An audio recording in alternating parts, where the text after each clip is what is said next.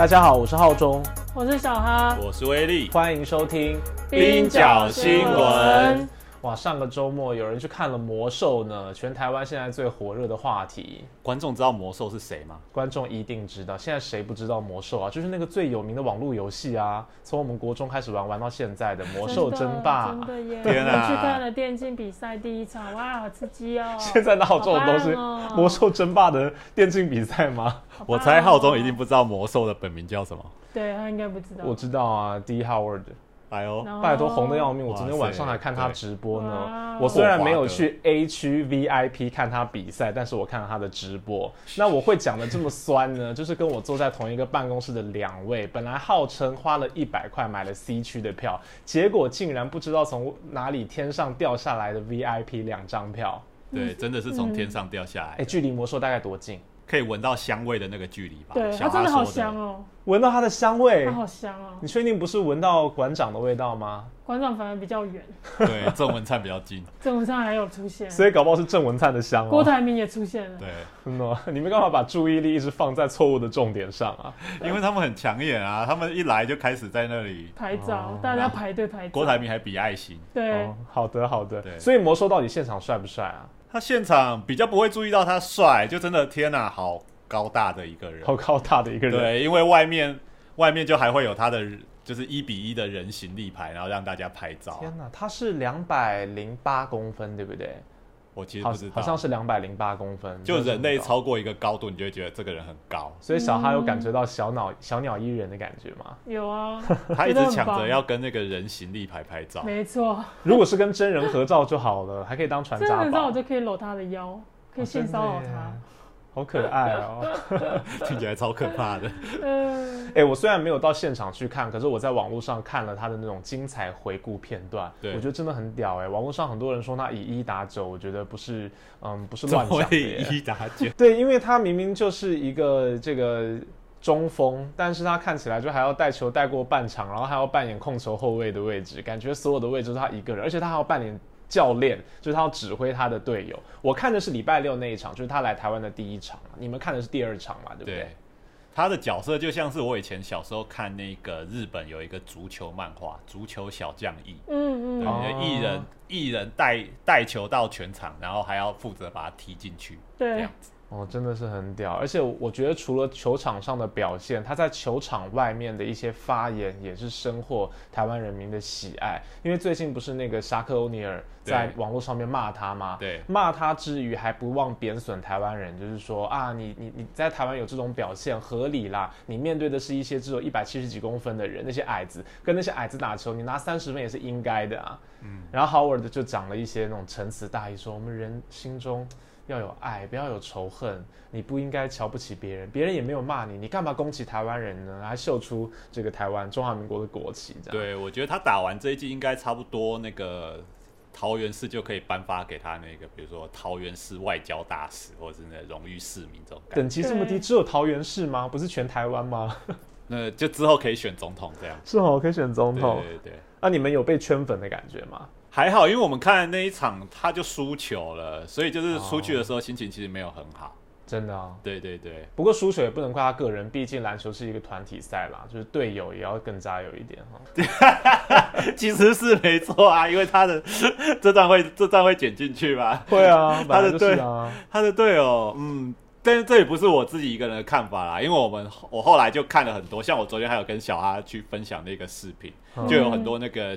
比较专业的球评就说，就 Howard 已经很努力了，但是就是他的队友把握度不太够，这样。对他队友其实有很多出手跟进攻的机会，嗯，但是啊，就命就球球传给他队友的时候，都是空档，就都没有都没有投，就很可惜。很多人在讲说，现在有一个比较强的篮球明星来，可能也因为这样子会砥砺我们本土的球员，就是自我成长啊，在未来一段时间可能可以突飞猛进，大家可以观察一下他们的进步。嗯，三十年后，我觉得台湾的篮坛应该会进步。你这个话题比较危险一点，我什么都没有说。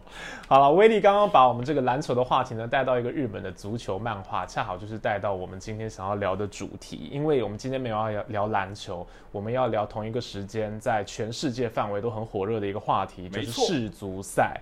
那不知道听众朋友有没有在看世足赛？世足赛在今年十一月二十号在卡达，中东的国家正式揭开了序幕。那目前赛事正处于小组赛的阶段，到我们今天录音为止呢，比赛结果可以说是惊奇不断，亚洲国家分传捷报。昨天日本竟然用二比一战胜了足球强国德国，而且德国还是去年的冠军，今年竟然在小组赛就输给了日本，然后可以说是逆转胜。那前天还有沙乌地阿拉伯，他也用二比一赢下了一个强国阿根廷。那在这之前，阿根廷已经有三十六场比赛从来都没有输过了。不只是比赛结果很火热哈，这一次卡达的世足赛呢，也发生了非常多备受瞩目的新闻哦，包括在伊朗对英格兰的比赛当中，伊朗的球员集体拒绝在开赛前唱国歌，那他们要表达一个政治态度，就是要支持伊朗民众的示威，因为大家知道之前有个伊朗的女性，因为在国内服役的关系，被那个道德警察疑似打死的问题嘛，那这个原因就引发了全球全国的示威，其实也是全球的示威啦。那球员就在现场有一个政治表态，不唱国歌，声援这个女性，同时也声援这些运动。其实过去在这种大型国际比赛当中啊，出现批评声浪、出现抗议都不罕见。例如说，之前在那个东京奥运期间，其实也有环保团体出来抗议嘛，当时他们就骂说，明明就有疫情，疫情还很严重，而且福岛还有核灾的问题，这些问题都没有解决，日本政府却为了某种这种国际形象，硬要办呃国际赛事，所以就被批评。但是通常这种批评都是只有民间团体而已，很少有像这次一样，这次的卡达世界杯呢，甚至有国家、国家政府他们跟运动家的立场都一致出来抗议，包含像是英国广播公司，它其实是英国的官方媒体了嘛，它就拒绝转播这次卡达世足赛的开幕仪式，而且在同一时间，他们也批评卡达贿赂 FIFA，也就是足总才能取得主办权，然后也批评卡达的人权同志还有妇女权利问题，以及他们的移工权益低落等等。那事实上，从二零一零年开始，卡达赢得世界杯的这个主办权以来，就因为他国内的人权问题啊、移工同志问题啊，所以就备受批评。那英国、法国等这些欧洲国家也开始抵制本届世足赛。然后在欧洲很多的那种酒吧，过去都会转播世足，这次都会出现布条说他要抵制，然后不播放世足赛。那为此，FIFA 的主席凡蒂诺他也在开赛前的记者会上强硬回击了欧洲对于这个卡达的批评。他说欧洲国家很伪善，卡达的官员也说欧洲对于卡达举办世界杯的批评根本就是双标。那这些回击其实就得到了阿拉伯世界广泛的支持。今天这一集的冰角新闻，我们就想为大家回顾一下卡达举办世界杯期间的同志跟移工争议，还有欧洲国家因此抵借本届世足赛的这个举动，到底有没有正当性？威力先帮我们介绍一下卡达这个国家吧。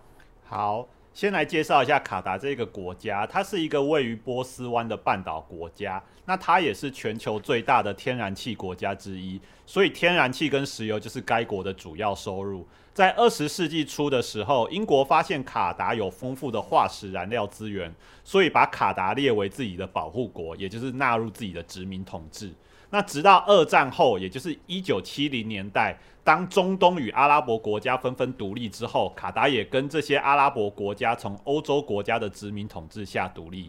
那独立后的卡达一直都是由阿勒萨尼家族所统治，是一个君主国家。那现任的埃米尔，也就是君主，是塔米尔阿勒萨尼。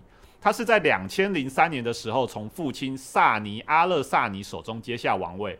那他的父亲萨尼在在位期间，创立了半岛电视台，致力了新宪法，而且支持妇女解放，所以卡达也被认为是阿拉伯国家中相对自由的国家。卡达的人口有两百六十万人，但比较特别的是，只有百分之十二是本国公民，其他大部分两百多万人都是侨民跟移工。卡达的经济相当仰赖这些移工，他们主要来自南亚国家。其中以印度最多，其他还包括尼泊尔、孟加拉、菲律宾、巴基斯坦跟北非国家埃及。那这些移工在卡达就主要从事石油跟建筑行业。其实我们看到卡达这个国家，它的人口组成真的非常的悬殊，是一个很极端的国家哈。两百六十万人口里面只有十二趴的人是本国公民，所以其实有两百多万人全部都是外来移民，都是移工。他们在这里生活，在这里工作，但是却不享有公民权，没有办法参与政治，所以他们的权利其实一直以来在卡达是非常被牺牲的。国际特赦组织跟英国卫报过去都曾经报道卡达。移工的这种残酷的处境，那这也是为什么这一届世界杯呃非常备受质疑的重点哈。其实我们过去苦劳网、南方国际也曾经整理过卡达移工的报道嘛。对，就卡达为了举办世界杯，包括说新建球场，还有其他的基础建设，像是机场啊、旅馆、道路，所以引进了大量的移工。在去年二月的时候，英国的《卫报》就发布报道，指出自从卡达获得主办权以来，这十年之间呢，大概有六千七百五十名移工因为世界杯的相关工程死亡，死亡的数量其实相当的多吼。那《卫报》是怎么得出这个数字的呢？它其实是根据卡达官方的资料推测，但是这个数字一直被卡达政府否认。顺带一提，卡达政府说。因为世界杯死亡的工人人数只有三十七人，所以这个相差比例其实非常的悬殊。六千七百五十跟三十七啊，对，哦，真的是非常差很多哎。那卫报是怎么得出这个数字的呢？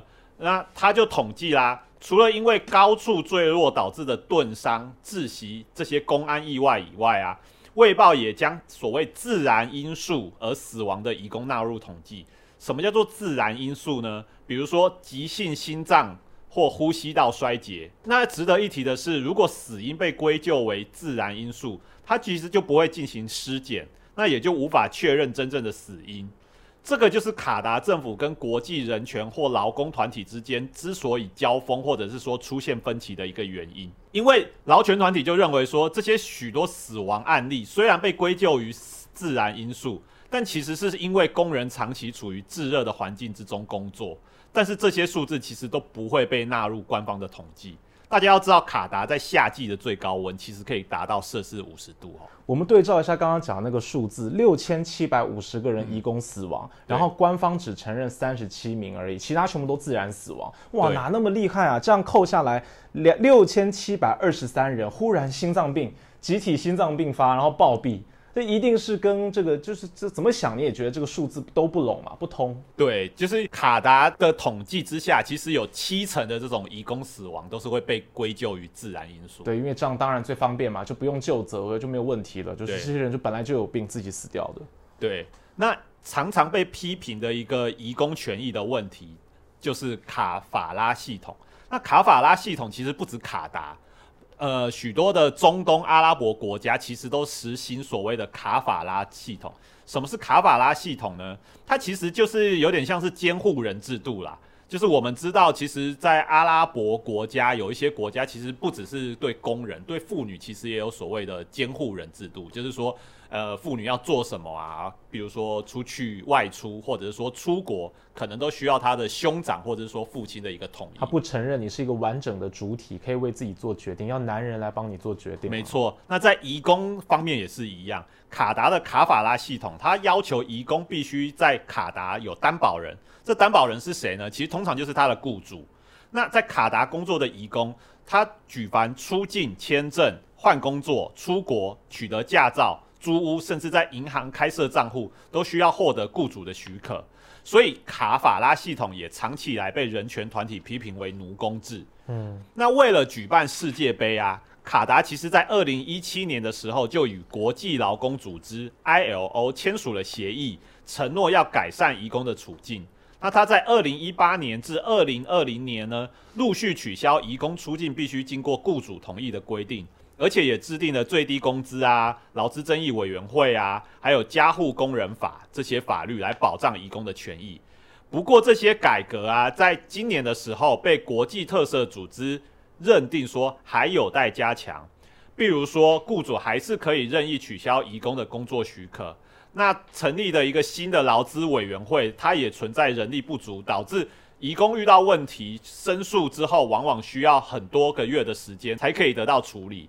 那此外，家庭看护工被虐待的新闻其实也常常发生。我相信这是卡达这个国家在最近二十年希望可以被国际看见，才开始努力装修的工程嘛，慢慢要改善自己的问题。因为如果我自己呃关起家门来打小孩，不让外面看到，那也就算了。我现在希望让世界看见卡达，结果发现一看千疮百孔，那当然要极力改进。可是这个时间是没有办法急救章的，一定是一定是很多问题需要时间来改善。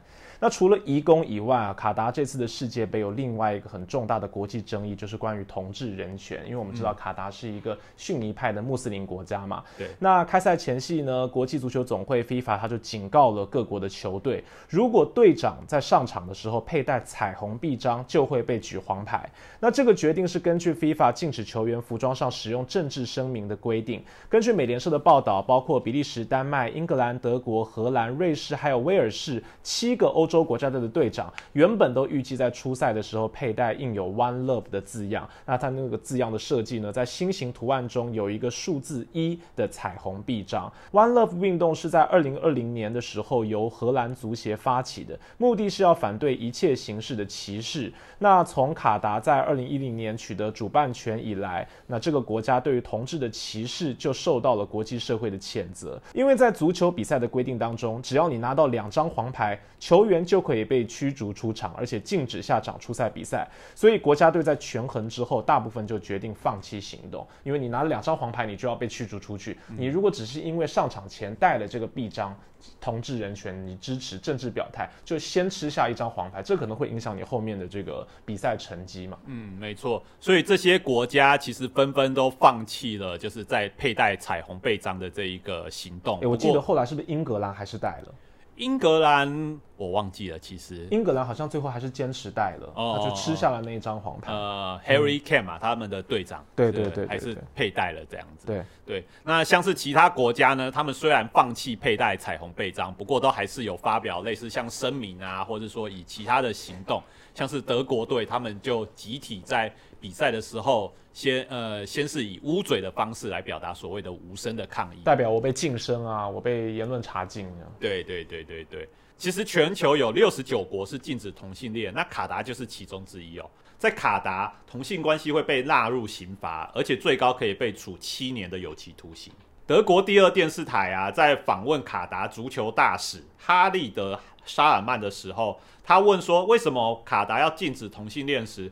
哈利德沙尔曼就说：“因为同性恋是心灵的创伤，而且强调同志球迷入境后就应该遵守我们卡达的规范。不过，我们还是可以看到国家队跟名人以自己的方式表达抗议。吼，那像刚才讲到的德国队的例子，那另外一个就是威尔士的前国家队队员罗拉麦克艾利斯特，他本身其实也是一位同志，那他就尝试要佩戴彩虹帽。”前往威尔士对美国的比赛观看比赛，但是最后在入场的时候被要求摘下帽子。其实除了这些球员以外，我觉得场外的媒体还有球迷，这也占了非常大的声量。对，因为这些球迷有很多，尤其顶尖的粉丝，他们很多本来就是世足赛不管办在哪，他们就会搭飞机去的。嗯，那你想想看，卡达现在如果他本身同性性行为是呃刑事入罪的话。那这些西方的球迷，他就是面临这个刑事风险去进到这个国家去看足球赛，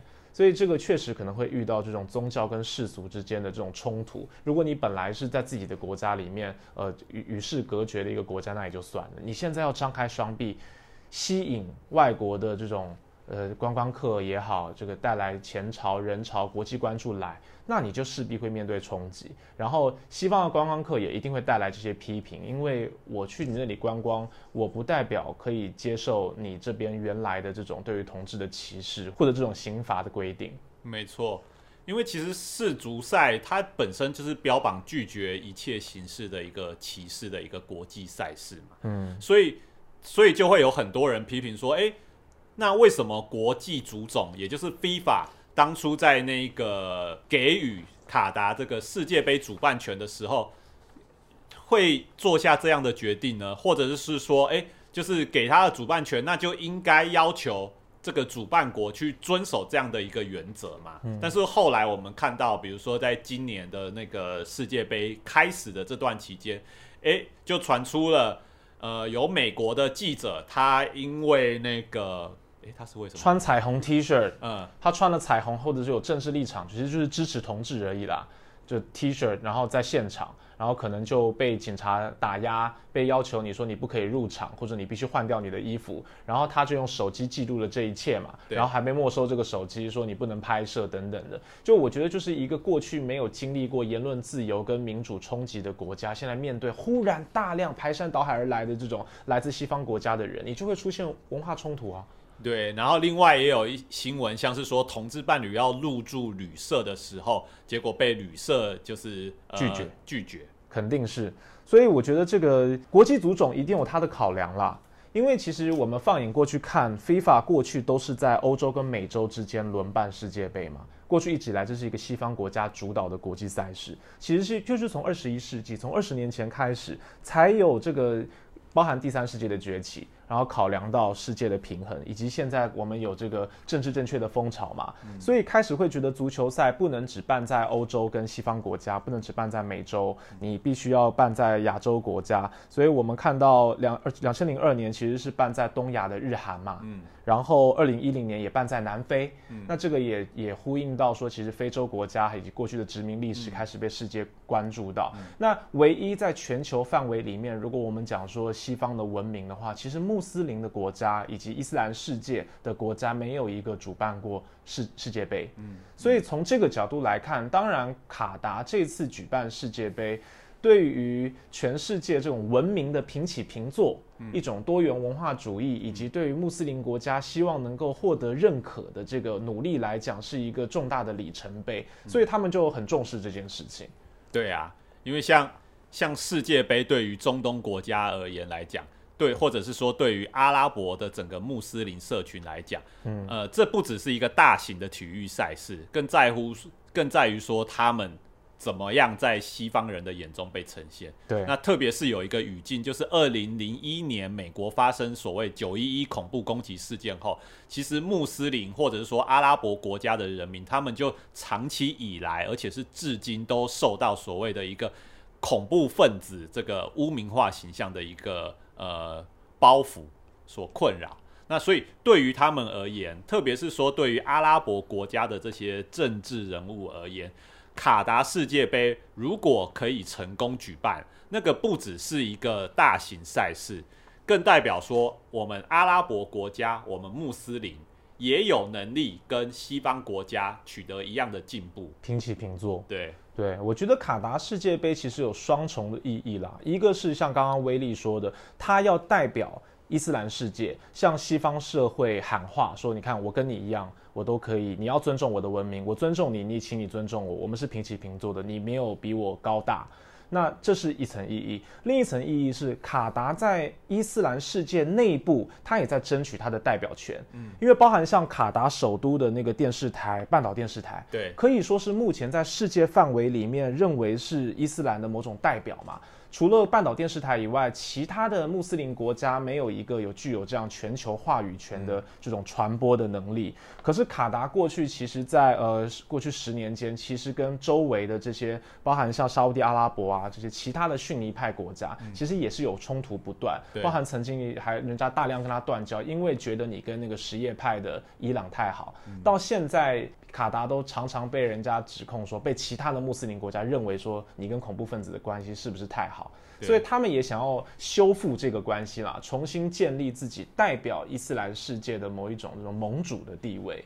对，嗯，那这一次如果他成功的办理了这个呃世界杯，而且在世界上如果获得不错的评价的话，就可以让他们在伊斯兰世界的代表权更站稳脚步。嗯嗯嗯，没错。所以这一次我们看到，一方面是这个卡达，他作为穆斯林国家，他很希望向世界证明自己。但是实际上，当他迎打开双臂迎接世界观光客的时候，大家要发现说，哎，你的人权记录真的是千疮百孔。所以虽然还没办法盖棺定论，但是我想一定没有他们事先预期的这么美好。因为虽然他们举办了世界杯，但是世界看见了卡达，到底是看到了怎样的卡达？其实非常多的批评跟抵制声浪，一直到现在都还在持续当中。所以卡达自己是怎么样？回应目前持续上演的这些批评呢？包含像半岛电视台。对，其实这一次欧洲国家，呃，特别是西方媒体啊，他们对于卡达的批评其实毫不手软。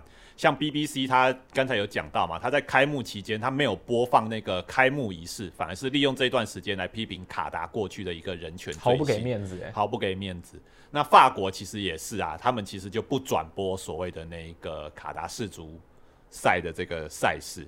其实包括说，所以其实英国、法国其实对于这一次的世足赛，官方的态度，我觉得可以说都是相当的严厉啦。那呃，相对来讲，其实卡达的政府官员，还有卡达的这个半岛电视台，然后甚至是。阿拉伯国家的一些前国家领袖，其实对于欧洲的这些态度，大部分都是觉得说，你们欧洲国家是双标，而且是虚伪的。像半岛电视台，它其实就有做了一个一小时的一个报道，来去回应说，这个西方国家对于这次卡达举办世界杯的一些批评。那他就有列举啦，像英国的这些保守派媒体，包括说。呃，The Sun 太阳报跟那个每日邮报的 Te 呃 Telegraph，呃，他们过去十年啊，有百分之四十的这个关于卡达的新闻都是跟世界杯有关的。那在这百分之四十中呢，有超过六成都是批评卡达这个国家，只有两成是所谓的一个呃比较中立的报道。那肯定的这个态度只有占了不到百分之二。所以他们就是用这个数据来显示说，哎，你们这些西方媒体对于卡达就是有一个偏见，就是有一个媒体上面的一个错误的再现啊。除了半岛电视台以外，前图尼西亚的总统马尔祖基他也批评西方国家其实很虚伪。马尔祖基就痛批西方媒体啊，说。他们自己捍要捍卫民主，但是却从来不批评自己的国家公开支持阿拉伯的暴政。马尔祖基显然指的就是说，西方国家长期支持另外一个中东国家，也就是沙地阿拉伯入侵也门。那英国与美国长久以来都漠视沙国的罪行，甚至还提供武器跟外交的支持。马尔祖基说，西方媒体正在展现的是一种所谓的文化种族主义。他们是嫉妒阿拉伯与穆斯林国家的成功。那国际足总的主席范迪诺，他也有类似的批评。他自己是在瑞士长大的意大利移民哦，他就说卡达现在被欧洲国家歧视的感觉，就让他自己想到啊，自己小时候在瑞士因为红头发还有雀斑被欺负的那个经历哦，嗯。好可怜，好可怜，对啊，小红头发，然后被被欺负。对他是在那个开幕前的一个记者会这样子延伸批评欧洲国家啦。嗯，而且他很强硬的回击，他说欧洲人应该怎么样呢？先为自己过去三百年在世界范围的犯行道歉，再去教训别人。其实我心里也会有这种感觉，就是说。呃，我们当然其实现在看到卡达的这些人权问题，对待移工、对待同志，你要去批评、退去检讨他，我都是同意的。而且我觉得确实应该要好好检验，要提升他们的这个呃人权状况嘛。但是我们如果从一个世界范围的尺度来看，你看卡达也不过一九七零年代才独立。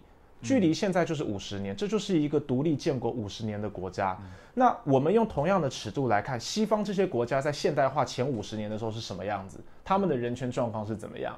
所以我们现在都是用揠苗助长的耶，都觉得说，呃，西方国家走了一百年、两百年、三百年，才变成现在这种哦彬彬有礼，从海盗变成现在穿起西装来变绅士了，对不对？可是这些后进发展的。发展中国家慢慢的才七零七零年代才不过短短五十年的时间，你马上就用用一个先进文化、先进文明的标准去要求他，用说，哎，你没有做到西方国家的标准，所以就我就要抵制你。其实我觉得确实有一些不公平的地方啦，就是你要检讨他们，但是你也要给他们成长的机会嘛。而且某种程度上，如果今天卡达不是举办了世界杯的话，他他怎么样会被这个世俗检验呢？恰好就是，如果他们今天完全就是要走回头路，变回宗教的基本教义，他根本不需要办世界杯啊。所以，其实举办世界杯也是一个他希望跟世界接轨的某种努力。那在这个过程中，其实我觉得有这种争议都是好事情，就让卡达的人也注意到说，哎，其实我们想要走向世界，世界的人会这样子检验我们的，那就会有各种，我觉得包含像你说同志去入住旅馆这种事情，我就想，当然。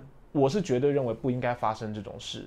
可是你说卡达的国家，他事前不是有承诺嘛，说绝对不会让同志的伴侣来游客来这里不能入住，然后受到歧视。可是怎么做到？其实他说了一个他自己很难做到的承诺，嗯，因为今天这些旅馆都是民营的啊，嗯，又不是说卡达为所有今天来到的西方游客准备公营的宿舍，也不是嘛，都是民营的嘛，所以大部分的卡达的这些。经营旅馆的小老百姓，可能就是一个虔诚的穆斯林教教徒，他用着他过去认为循规蹈矩的方式在生活，从来可能没有接触过同性恋。哦，张牙舞爪的，不能讲张牙舞爪，就是他们就是做自己嘛，公然的牵手嘛。这个可能在我们的社会都是平常无奇的啊，平凡无奇的事情，但是在卡达可能没有出现过啊。那你不可能要求他们一看到马上就能接受，而且马上眉开眼笑欢迎吧？我觉得这个确实有点强人所难。你要怎么循序渐进的让他们接受？卡达的国家就算有这样子世俗化的立场，他要怎么样让他们的人民接受？这都是很困难的一件事情。你说美国这么进步，民主党他到现在也都还没有办法让他们那些农村的白人农民接受同性恋啊，到现在他们连堕胎都不接受啊。所以这个要经历经历很长的时间，我觉得一方面我们要批评，二方面还是要带有一点点宽容跟跟这种容忍，不然的话，你你透过抵制的方式，只会激起这整个国家更往基本教义派去靠近跟反弹。嗯，我其实蛮同意浩中的这个说法，就是批评其实是蛮必要的，但是同时也要理解到，就是对于这些新兴独立的，呃，特别是在二战后的这些亚洲国家而言啊，这种民主或者说这种平等，其实从来就不是一触可及的嘛。而且，特别是我们刚才讲到的卡法拉制度啊，或是说同志关，呃，或者是说同性恋入侵啊，嗯，其实。呃，这个其实都是大英帝国他在殖民这些亚洲国家时候留下来的一个，我觉得可以说是遗序吧。嗯，对啊，然后被现在的这些统治者就是延续使用，所以我觉得其实也要看到这一层关系啦。看看这些王朝在刚独立国家的时候，他们哪有人才，哪有能力建立一套完整的法律？基本上都是殖民者留下来的法律，就也继续沿用嘛。所以有很多的东西没有被清理，没有被检讨，没有被反思，没有办法被重新整理，现在就延续在用，然后就被认为是这些独立王朝的问题。可是其实是殖民者留下来给他们的啊。对，而且如果再进一步更尖锐的批评，就是这些所谓你们讲的这些呃中东的专制君主国，那当初是为什么，或者是说是谁让这些君主国家可以统治这些？地方的呢？那不也是你们这些西方国家觊觎所当地的石油、还有天然气、还有一些地缘政治的一些利益？都是都是这样子啦。需要石油的时候就没有再管他们人不人权的。你看拜登去见那个沙国王子的时候，他也不管那沙国王子之前不是杀了一个哪一间那个查特吉，他是不是杀了一个媒体记者吗？对，那个华盛顿邮报的这个记者哈绍奇。哈少奇，哈少奇，对啊，所以呃，拜登，你看去说见就见啊，就为了石油啊，其实没有在管什么人权问题的。那发生世足赛这样子的情况的时候，哇，那个批评，我刚刚威力说不手软，真的是不手软哎。我觉得在那种批评当中，他的重点不在于批评，而在于展示自己的某一种道德的优越，就是说我是比你先进的国家，我拿出了一个尺度来衡量你，然后我要我要透过抵制来展示我自己是多么的好。我就在想说，哇，那世足赛办在美国的时候，嗯，会不会有人去发起抵制，为了要抗议这个关塔那摩的监狱人权问题，去抗议美国监狱里大部分都是黑人的问题？哦，如果是欧洲办世足赛的时候，要不要去抵制来抗议他们过去这个殖民主义的问题？法国到现在都还没有解决他很多这个殖民殖民土地的领土争议问题嘛？英国女王刚过世，发现啊很多的国家都还在使用你的这个女王货币。对不对？他们现在都想要独立啊！你都现在都还在施行殖民主义，那你们办世足赛的时候，大家可以来抵制你嘛？对不对？所以我觉得讨论问题就是说，你你可以批评卡达，但是摆出这种姿态，是套一句陈时中讲的话，我觉得是大可不必。其实就我们就看看四年后，因为四年后其实那个世界杯的主办国就变到美国了嘛。嗯，那我们就看看到时候美国。对于自己，或者是说，就是会不会出现一些类似的批评啊？其实美国可以批评的点很多嘛，阿富汗占领了三十年，然后在中东或者说在其他国家发起的这种代理人战争啊等等的这种战争罪行，到底会不会被检讨呢？或或者是说，会不会就算被检讨了，会不会像这次卡达被批评的这个声浪一样，那么的呃猛烈？其实，那我们就看看这些西方国家在四年之后怎么样去展现，怎么样去表现哦。我先预告，不太可能有这种国家为单位，大概就是各国的苦劳网、各国的这种这种左交小团体去抗议，不太可能。我觉得这个就是反映说，西方文明跟伊斯兰文明从自始来讲，它就没有一个平等对待你的这种观念。就我们想说国家外交，就算我们对你国家有什么样意见，在这种运动赛事上，我国对国一个基本的尊重，这是平起平坐、平等地位嘛。那虽然我们私下可能都会放小话、放冷箭、互骂，这种是有可能的，但是在台面上大家保持一个君子的礼仪，我觉得这是很基本的。但是你看到这次法国跟这个英国，对于卡达就是完全一点点那种基本的尊重都没有，我觉得大家不可能啦，欧洲不可能对美国这样子的。嗯，可反而是一些小国家可能会去抗议美国吧，但是它能够造成的声量是完全不能比较的，因为反映国际现实社会的某种。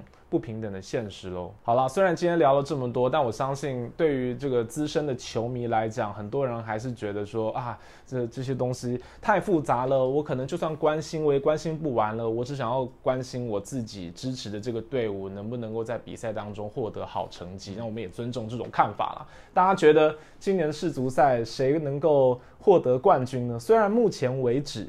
亚洲国家好像都颇有斩获的，会不会今年是亚洲国家获得冠军呢？今天南韩好像也要出赛嘛，是吗？是今天是南韩要出赛？没错，今天是南韩。无论如何啦，就是自己我自己没有看球赛，但希望亚洲国家可以在这次世世界杯都普遍取得一个好成绩。没有要帮台湾队加油吗？哎，我们应该 很久以前就 对对，霍华德加油。